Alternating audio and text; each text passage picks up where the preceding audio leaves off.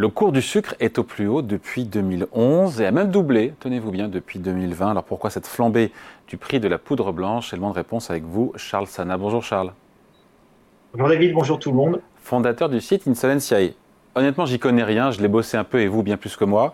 Euh, j'ai appris en préparant, pardon, je suis honnête, hein, que le sucre était coté euh, sur le marché à terme de New York et que la livre de sucre, voilà, se traite autour de 27 centimes 2 dollars. Voilà. Et ça fait 35% de hausse depuis le début de l'année. Éclairez-nous un peu sur le marché du sucre et au-delà de ça surtout, je me suis dit, mais qu'est-ce qui se passe? Est-ce que c'est de la spéculation? On est face à de la spéculation qui explique cette envolée ou c'est une question, euh, bah, comme souvent, d'offres et de demandes euh, déséquilibrées qui explique tout ça? Et ne me dites pas les deux, mon général. Hein. Eh ben alors les deux, mon capitaine. Voilà, vous êtes rétrogradé, David. Vous serez plus général. Non, je plaisante. Euh, alors, vous avez dans ces mouvements-là, c'est toujours euh, multifactoriel, si vous voulez. C'est-à-dire que forcément, vous avez un aspect euh, inévitable et consubstantiel à la à l'existence d'un marché, vous avez forcément euh, de la spéculation. Maintenant, une fois qu'on a dit ça, on n'a strictement rien dit. Si la spéculation, vous en avez toujours, la spéculation ne se développe que en s'appuyant sur des raisons qui sont beaucoup plus fondamentales et euh, sur des causes qui peuvent expliquer ou en tout cas justifier un mouvement spéculatif à la hausse ou à la baisse. Là ici, en l'occurrence, on a euh, plusieurs phénomènes. On a évidemment un phénomène d'abord de demande qui reste très soutenu. Nous avons également des aléas climatiques. Je rappelle quand même que le sucre, ça s'obtient à partir de matières premières qui sont euh, cultivées. Alors c'est de la canne à sucre ou c'est de la betterave sucrière, mais enfin à un moment donné, il faut cultiver, faire pousser des choses. Et ces choses-là, bah, c'est des récoltes, et ces récoltes, elles sont euh, plus ou moins abondantes en fonction euh, d'un certain nombre d'aléas. Ce sont des aléas climatiques, mais ce sont aussi des aléas euh, d'épidémies ou de maladies euh, sur les plantes. On, peut en revenir euh, en ce qui on peut revenir dessus en ce qui concerne la, la betterave et les changements de législation en, Europe. Vous avez après euh, le coût des intrants qui va rentrer également en considération. Donc c'est aussi bien les fertilisants que l'énergie nécessaire à, à, à, la culture.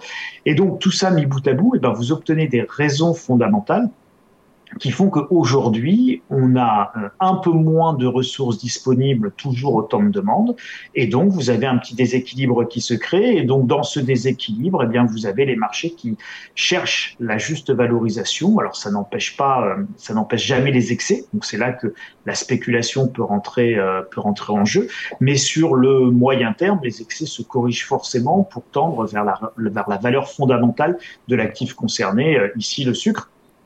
Euh, vous ah. parliez, euh, oui. Pardon, oui, juste sur la production. Ah, la norme, c'est intéressant, ça, ça pose un peu le, cadre, évidemment. Après, concrètement, la production a baissé, j'ai vu. Alors, je suis pas un expert non plus, mais je vous disais que euh, les récoltes ont été décevantes en Inde, en Thaïlande, à cause notamment du phénomène climatique El Niño. donc, il n'y a peut-être pas eu assez de pluie, mais là encore, je suis pas, je suis pas un expert. Si la production baisse, et là j'ai le chiffre 37% de baisse de la production de sucre en Inde sur un an, qui est un des gros producteurs, évidemment que ça pousse les prix à la hausse. On est d'accord. Alors, le premier producteur, c'est le Brésil, quasiment 50% de la production mondiale, suivi de l'Inde et de la Thaïlande. Euh, en Inde, vous avez un autre phénomène pour, euh, pour, pour compléter euh, ce que vous indiquez, David, c'est que vous avez en plus un contrôle des exportations qui a été décrété par le gouvernement indien. Alors, le gouvernement indien est un spécialiste des contrôles de l'exportation. Il a une population d'un milliard et demi, j'arrondis, mais un milliard et demi de bouches et d'Indiens à nourrir. Donc, forcément, ils sont, le gouvernement indien est extrêmement vigilant vigilant sur euh, les exportations de denrées alimentaires. Donc que ce soit sur le riz, que ce soit sur les denrées de base, vous avez euh, très très vite, dès la moindre inquiétude, des restrictions d'exportation. Donc c'est autant de moins sur euh, le marché sur le marché mondial qui est, qui est disponible et des industries qui, de l'industrie de l'agroalimentaire, qui ont un besoin structurel important, évidemment, de sucre.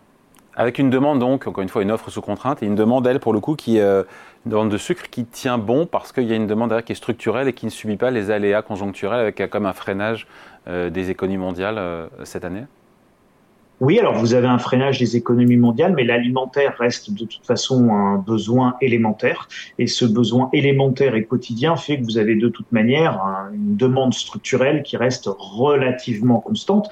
Donc quand bien même vous auriez une crise et quand bien même nous réduirions nos achats, euh, alors on ne réduit pas forcément nos achats en quantité, on va d'abord les réduire en qualité, on mange toujours à peu près la même chose.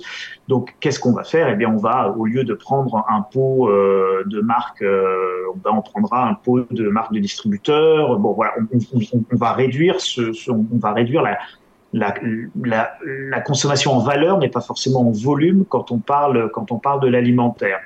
Euh, autre élément sur lequel il est important de revenir, c'est les néocotinoïdes qui ont été euh, interdits euh, en Europe et qui rentrent dans le traitement des betteraves pour éviter notamment la jaunisse des betteraves. Et ça, c'est quelque chose qui pose un souci euh, considérable aux agriculteurs français qui ont commencé à se détourner euh, de manière assez conséquente euh, de la betterave. Et donc, on a aujourd'hui un effondrement. Alors, la France, historiquement, nous sommes le premier producteur de betteraves sucrières en Europe. Et donc la France est en train de se, de se détourner de ce, de ce marché euh, et de cette production. Et on a une filière euh, de la betterave et une filière du sucre qui est en plein naufrage aujourd'hui euh, en France. Alors c'est fort dommage parce que nous avions une très belle filière, une très belle industrie euh, de, du sucre et de la betterave. Euh, l'interdiction des néocotinoïdes que je ne juge pas et que je ne critique pas, en tout cas, a un effet considérable sur, euh, sur cette filière qui est en plein naufrage avec des fermetures de sites et une baisse significative de la production. je, mesure que ce n'est pas facile de répondre à cette question, mais je reviens sur le rôle de la spéculation dans cette flambée. On ne peut pas le, la quantifier, enfin le quantifier ce rôle. On se dit que ça reste mineur ou c'est du 50-50, du 80-20 ou on ne sait pas? Alors, la réponse la plus juste et la plus honnête serait de dire on ne sait pas, David, parce qu'on n'a aucune étude particulière ou spécifique permettant d'affirmer quelque chose avec un très grand degré de certitude. Néanmoins, on peut quand même donner quelques éléments, non pas forcément de réponse, mais en tout cas de réflexion euh, par rapport à votre question. Alors, vous disiez que le cours du sucre avait énormément augmenté. Quand on regarde historiquement, et si on dézoome un petit peu et qu'on ne se focalise pas sur l'année 2023, mais qu'on regarde sur un horizon de temps plus long, et qu'on se reporte notamment dernier épisode de flambée des matières premières agricoles. Ça nous remonte à 2010-2011. Souvenez-vous, c'est ce qu'on a appelé les émeutes de la faim dans les pays, euh, dans, notamment dans les pays euh, du Maghreb, qui ont provoqué ce printemps arabe, qui a été euh, historiquement un, un, un, événement absolument majeur. Souvenez-vous de la Tunisie, du, du, du petit Boisizi, de voilà, de, de, de, tout, de toutes ces, de toutes ces, de toutes ces émeutes et, et, de tous ces mouvements de population qui étaient vraiment liés à, à un renchérissement considérable des coûts des matières premières agricoles. Eh bien, nous sommes à peu près 30 à 35 plus bas que ce point haut de 2011 aujourd'hui, notamment quand on parle du sucre. Donc, est-ce qu'il y a beaucoup de spéculation Disons que les prix pourraient s'emballer encore plus et qu'on est loin d'être sur les plus hauts historiques aujourd'hui. On est 30 à 40 plus bas que les plus hauts historiques qui avaient été atteints au pic de 2011 qui avait donné euh, les fameuses émeutes de la faim dans les pays du Maghreb. Ouais, c'est pas le c'est pas le sujet, euh, mais malgré tout, on se dit que cette hausse euh, des cours du sucre, ça nourrit l'inflation en France, évidemment, d'une certaine façon aussi. Oui, mais forcément, de, de toute manière, aujourd'hui, vous avez une, euh, si vous voulez, une, une donnée que les, beaucoup de gens et beaucoup euh, d'analystes ont du mal à appréhender, qui est la solvabilisation générale des masses à travers le monde entier. Et donc que vous soyez au Brésil, que vous soyez en Chine, que vous soyez en Thaïlande, en France, en Europe, en Asie, bah, bref, partout dans le monde aujourd'hui, la mondialisation a solvabilisé massivement les gens. Et en solvabilisant massivement les consommateurs, Qu'est-ce que vous obtenez? Eh bien, vous obtenez une augmentation très significative de la demande avec une élasticité de l'offre qui n'est pas aussi importante que la solvabilisation de la demande à laquelle nous avons assisté. Et donc, vous avez la mondialisation qui a, au, au départ, si vous voulez, a été un phénomène profondément déflationniste pendant 20 à 30 ans parce que on, faisait produire moins cher la base qu'on consommait ici, donc c'est et on délocalisait et on faisait augmenter le chômage des uns et on produisait à bas coût de l'autre côté en augmentant pas trop les salaires. Tout ça était très déflationniste. Mais aujourd'hui, l'effet de la mondialisation dans l'économie s'est complètement inversé parce que la solvabilisation euh, par centaines de millions de gens a entraîné évidemment une augmentation structurelle de la demande. Et donc aujourd'hui, la mondialisation est devenue structurellement inflationniste. Et donc ça, c'est un changement de paradigme majeur. Et le, le premier secteur touché, parce que c'est le secteur le plus fondamental, euh, et quand on prend la pyramide de Maslow des, des, des, des besoins euh, des gens, évidemment l'alimentaire c'est ce qu'il y a tout en bas, donc c'est le premier, l'alimentation c'est le premier besoin qu'on va tous chercher bien évidemment à assouvir, et donc vous avez une demande qui est clairement en augmentation depuis des années et des productions agricoles euh, qui ne suivent pas forcément et qui, de toute manière, quand bien même elles suivraient, restent soumises au risque d'aléas climatiques qui va en augmentant. Donc ça veut dire que, eh, juste ça veut dire qu'au finalement, on peut pas, il n'y a pas à escompter, à attendre de détente sur le cours du sucre euh, en, en 2024, l'année prochaine, même si je sais que vous ne lisez pas dans le mar de café avec ou sans sucre.